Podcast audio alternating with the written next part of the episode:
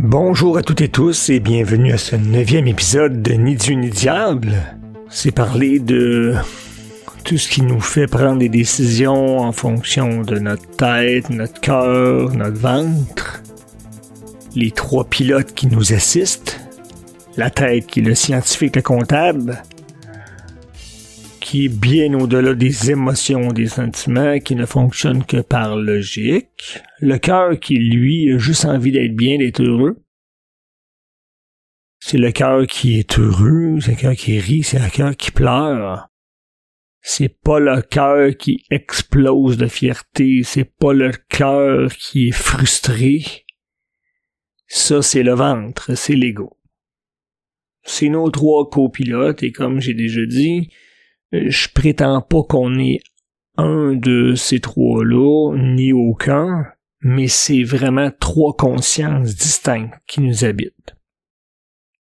En évolution, à proprement dire, il faut toujours être enclin à admettre des possibilités.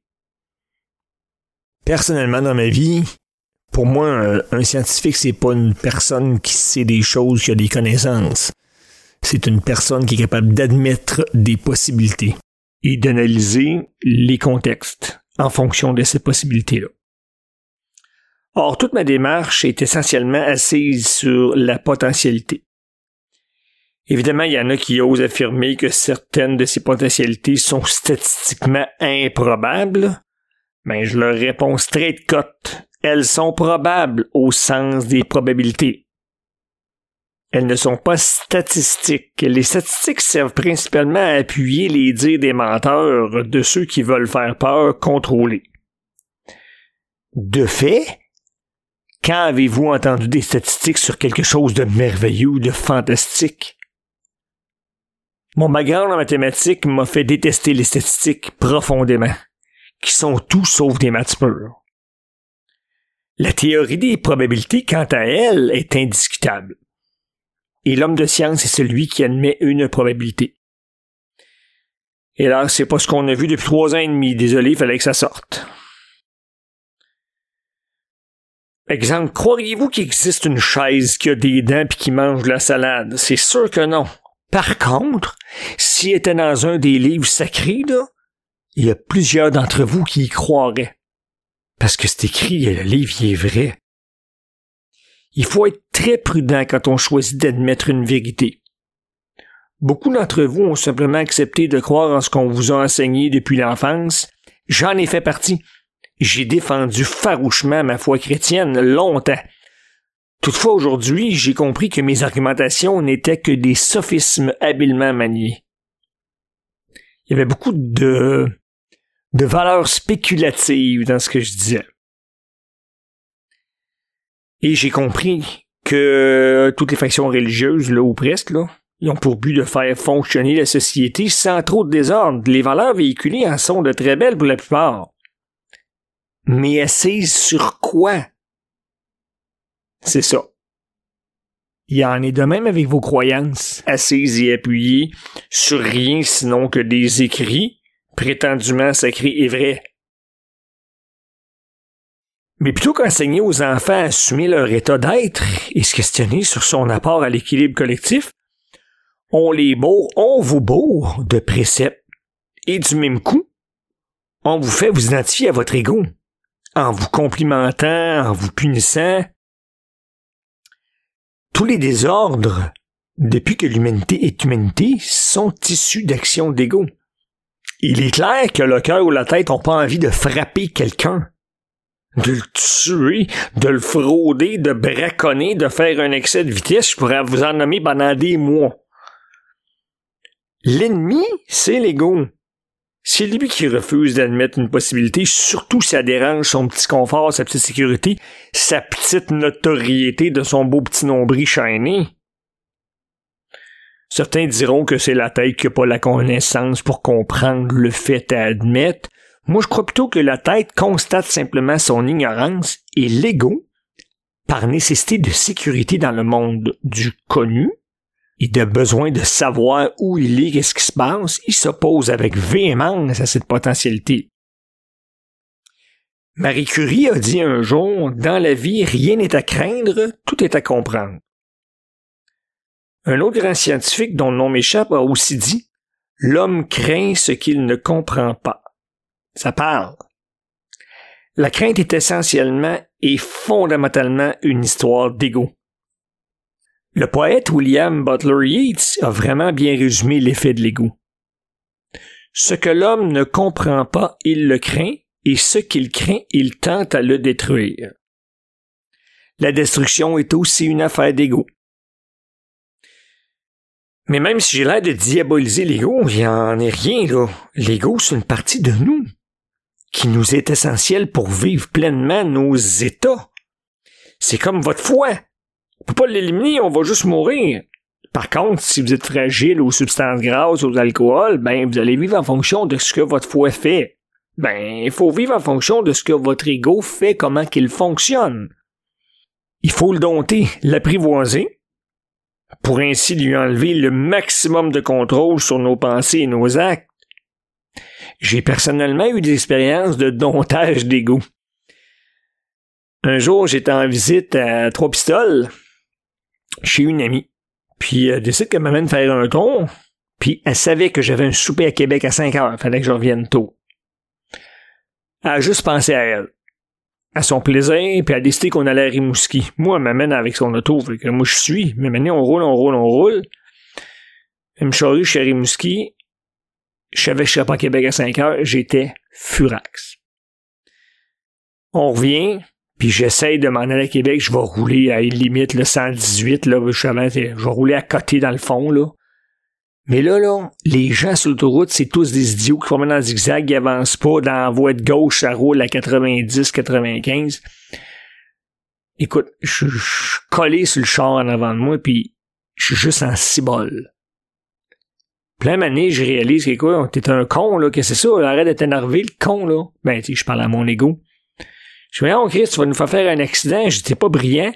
C'est comme si c'était craqué, il m'a mis encore plus en cibole. Et là, j'étais encore plus agressif. Et là, j'ai regardé, euh, même s'il était pas là. Hey, t'es intelligent, toi. Hey, c'est le fun. Si on fait un accident, exemple, là, puis que on tue un père de famille, là, non seulement on dormira plus, mais en plus on va aller en prison, là. Dis, la grosseur qu'on a, on va être la bitch. Hey, cette tante, a été vraiment, t'es vraiment brillant. Je te félicite.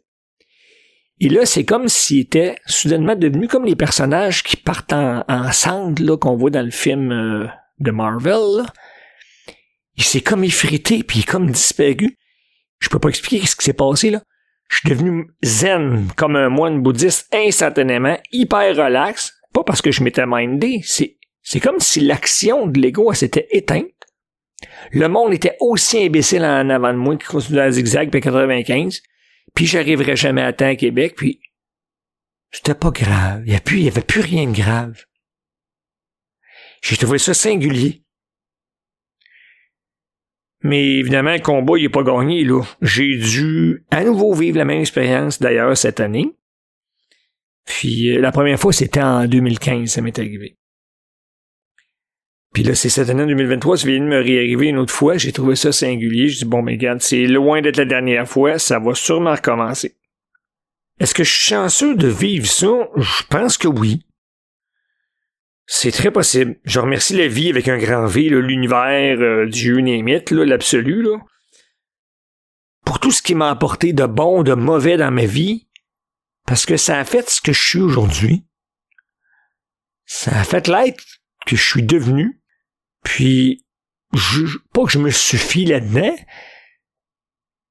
mais je sais apprécier ce par quoi je suis passé et ce que ça m'a donné. Par contre, euh, évidemment, c'est loin d'être fini. Je suis vraiment pas au bout du rouleau. Puis je sais que aujourd'hui, je me regarde, je regarde ce que j'étais il y a dix ans, je me dis, mais quel con, mais quel con t'étais il y a dix ans.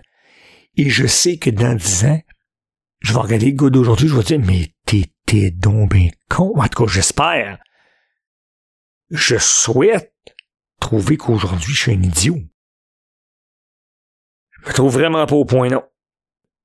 Puis quand j'ai tort, je me confonds pas en excuses, je mène pas des cadeaux, non, non, non. J'essaie de faire amende honorable. J'essaie pas de réparer le mal que j'ai fait. Non. J'essaie plutôt de montrer que j'ai quand même une certaine valeur. Mais les gens, ils vont bien faire ce qu'ils veulent avec moi. D'ailleurs, j'ai toujours dit à mon enfant que c'est normal de détester d'avoir tort. Mais c'est la seule façon d'avancer, de s'améliorer, de progresser. J'ai dit chaque fois que tu as tort, là, puis que tu l'admets sincèrement, là, tu gagnes un échelon dans l'échelle de l'évolution. Je dis, moi, personnellement, j'ai tellement eu tort souvent dans ma vie, mon échelle, elle se rend jusqu'à sa lune. C'est pas compliqué, là. Puis aujourd'hui, mon enfant, là, c'est un être prudent et assez objectif. Puis ce qui est intéressant, c'est que c'est mon cœur qui est heureux de ça et pas mon ventre qui en est fier et s'enorgueillise de dire Hey, moi je suis un hot. Non.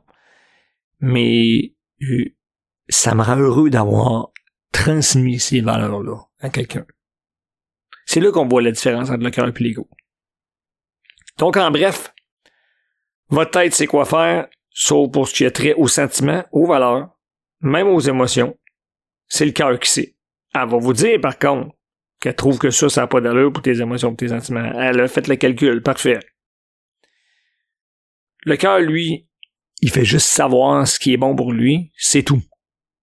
Il le désire pas.